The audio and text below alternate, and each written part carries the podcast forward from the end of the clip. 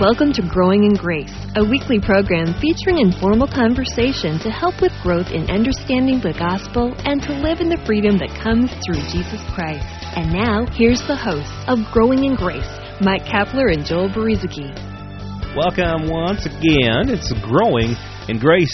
I'm the Breeze Man, Joel Brueseke. Uh, Mike Kapler, the Cap, is with me talking about the grace of God, uh, the goodness of God, and uh, this week we want to talk a little bit about faith and uh, how you can stretch your faith out and let God do big things. Right, Cap? That's what we want to talk about, right? Stretching our faith. Stretching our faith. Well, good luck with that. That's one of those things where, uh, at least in my Pentecostal background, faith was something that you had to work out. Uh, you had to work out your faith. You had to stretch out your faith, and then God would do big things. And if you didn't have enough faith, well, then God wasn't going to do things for you. You know, maybe He didn't have grace. Maybe He'd have a little mercy, but you had to stretch things out. But uh, we're going to take a look at Hebrews 11. We're going to take a look at a few things uh, that might hopefully change your perspective or help you with your perspective on what faith is. So if you want to check out Hebrews 11 with us, we're going to talk about some of the people in Hebrews 11 and, and just kind of take a look at the word faith and what it all means, or, or part of at least part of what it means. Yeah, because part of the problem with what you were just talking about, Joel, from that particular mentality and background, is that it, it again puts the responsibility back on us again instead of the finished work of Christ. And we want to get away from that kind of thinking. You know, we we take a look at at the word uh, faith. You know, we're saved by God's grace, and it's all through faith. Some people I know get really hung up on, well, do I have enough faith? Is my faith really going to save me? Do I have enough faith? You know, we've been talking, as people know if you've been listening for a while, we've been going through some of the, the words in the, in the book of Hebrews, talking about how through the blood of Jesus, sin was taken away. We've been talking about how there is no other sacrifice except the sacrifice of Jesus. The thing that uh, I really like to point out in all this is that it's not a matter of can you build up enough faith within yourself to believe this, but do you believe it or don't you? I mean, that's that's faith. I mean, do you it's not as if you have to work out your faith to try to believe, but do you believe it or don't you? Some of these people in the book of Hebrews uh, in chapter 11, I look at some of the things that they did. You know, it talks about Abel, it talks about Enoch, it talks about Abraham and Noah, and, and various other people. And some of the things they did, it's not as if they were struggling and striving to do some great works for God, but simply just by the fact that they trusted in God.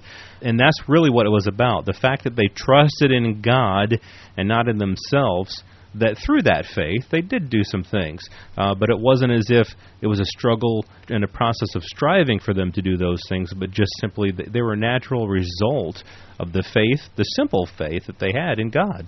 Well, Hebrews 11 often is referred to as the, the hall of faith. Not that God called it that or anything, it's just something we use sometimes just to try to describe the passage of Scripture. But it starts out in, in Hebrews chapter 11, verse 1. Let's, let's start there a verse that I've heard I don't know how many times over the years. Now, faith is the substance of things hoped for, the evidence of things not seen.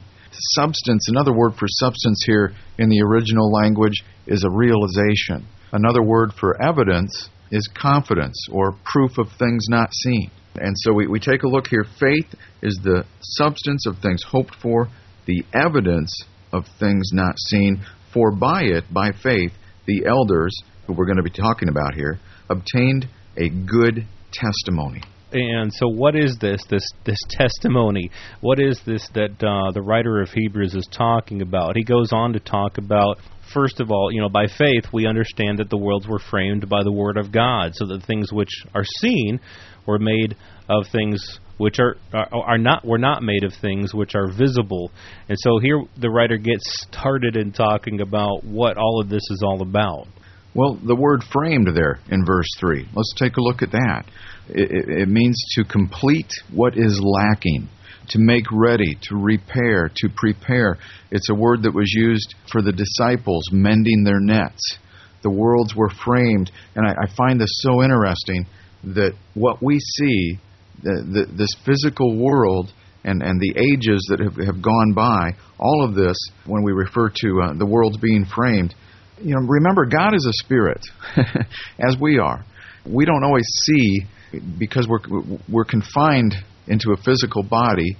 Often we're confined to the five physical senses. Although I believe God desires that we can move beyond that to a certain extent through various gifts that He gives to people.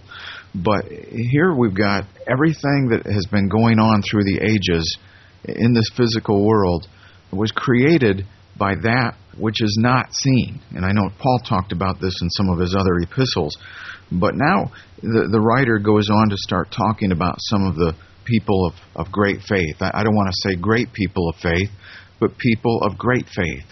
And you know that's something that God desires that, that we would, would all walk in. But as we as we talk and discuss some of these things, Joel, I, I think some some things are going to come out about what faith is and what faith isn't. And I, I have the feeling in the next couple of programs that there will be a light bulb that comes on regarding some of these things. But let's start out with Abel. Um, by faith, Abel offered to God a more excellent sacrifice than Cain, through which he obtained witness that he was righteous, God testifying of his gifts, and through it, he being dead still speaks. Again, we're talking about a testimony that Abel established, and he established a testimony of righteousness by faith. And I think this is this is such a key thing here, Joel, as we were talking about it earlier. Yeah, uh, because taking what uh, it says here in verse 4 about Abel, along with uh, the previous verse, by faith we understand that the worlds were framed by the Word of God, that the things uh, which are seen were not made by things which are visible. You look at the world, you look at God's creation, and you understand that everything that you see was made by the invisible God. And that's faith. It's that simple. That's what faith is. And so, by faith, Abel offered to God a more excellent sacrifice than Cain. It's it wasn't something that was difficult for Abel. It wasn't that Abel was was trying hard to believe God for something.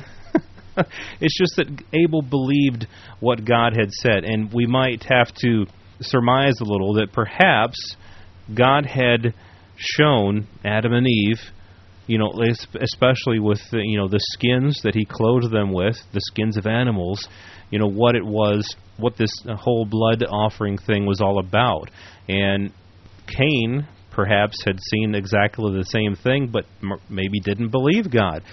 Abel saw what God had done uh, with with the animal skins and believed God that that was the way to it, at least at that time that was the way to offer uh, the sacrifices. And so Abel simply believed God. And that's the point. It's not what Abel did that was the wonderful thing. It's that he did it by faith simply by trusting that God that what God said was true. And that's really as simple as, as faith gets and we could spend some time on this because you, are exactly right, Joel. You, you've nailed it. It had nothing to do with the sacrifice that caused Cain to gain a testimony that he was righteous. It was because he believed God, trusted his word. We assume, and many Bible scholars do believe, that God probably sacrificed animals in front of Adam and Eve and covered their, their naked bodies with the skins of those animals. And so there was probably instruction and demonstration there by God that would be passed on to people when it came to um, the sacrifice, the, the blood that was needed there to, to cover that sin. And so Abel trusted God, uh, and, and uh, that's why he obtained the more excellent sacrifice than Cain, whereas Cain just simply brought, he was a farmer and and probably just shrugged and said, "Look, I'm I'm I'm bringing this. Look at all this is good stuff here. I worked hard for this." In other words, Cain brought the fruit of his own labor, and God primarily rejected that. Abel trusted the word of God, and so by faith, not because of what he did, but by faith, uh, he was declared righteous or, or obtained a witness that he was righteous. Yeah, we got to you know keep in mind here as I said for the last few weeks we've been talking about the the chapters of Hebrews that kind of lead up to this, and the author is making an overall point. We got to remember that it's the, by the blood of Jesus that our sin was taken away, uh, that there is no other sacrifice except the sacrifice of Jesus. The author of Hebrews is making the point that it's all about Jesus. It's it's all about Jesus. And and just if I can just peek ahead to chapter 12 to see where chapter 11 is leading to. you know, in chapter 12 it says, "Let's all right, we got all this stuff down. Now let's look at let now let's look at this. Let in in uh, Hebrews 12:2, let's look unto Jesus, the author and finisher of our faith. And so that's you know all of this that's being said. You know, there's a therefore at the beginning of of chapter 12. So as we look at chapter 11, that's what the author's leading up to, looking to Jesus, the author and finisher of our, the author and finisher of our faith. It's not you know the opposite of faith in God is trusting in ourselves.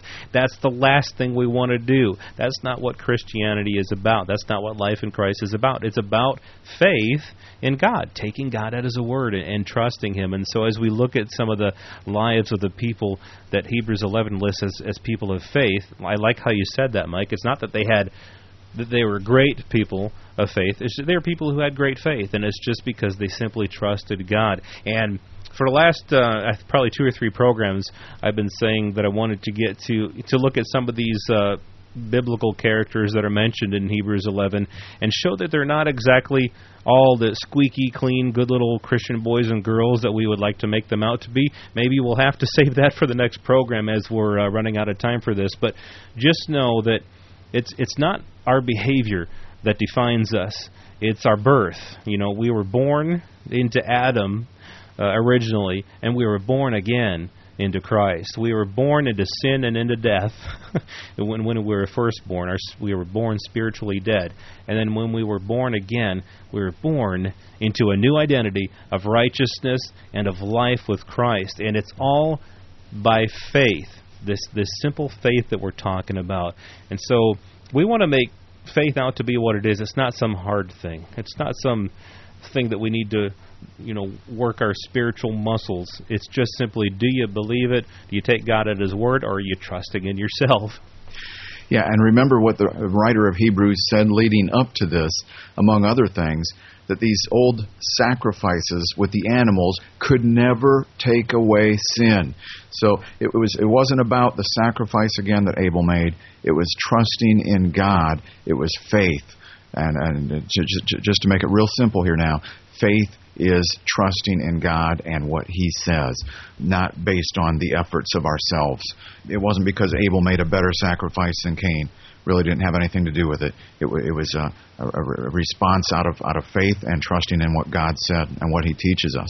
And so, yeah, we'll talk about more about this. Uh, we'll talk more about this as uh, you know, at least in the next program, uh, maybe beyond that as well, because I, I think that at least in my experience in the church, faith has become such a hard thing, and it's not supposed to be that way. And, and hopefully, with this program and maybe some future ones, you'll have some weights lifted off you that aren't necessary to be there on you, that God doesn't want on you, uh, because you know it's rest and peace and joy in the Holy Spirit that He saved us for, and for freedom, uh, not to have all these heavy weights on us. Well, hey, I'm the Breeze Man, Joel, and Mike Kapler, the Cap, with me, growing in grace. Check out more information about us at graceroots.org. You'll find uh, an archive of our past programs there. We invite you to check out those past programs. We'll be back again with you next time for more talk about growing in grace. You've been listening to Growing in Grace with Mike Kapler and Joel Brueseke, a weekly program featuring informal conversation to help with growth in understanding the gospel and to live in the freedom that comes through Jesus Christ.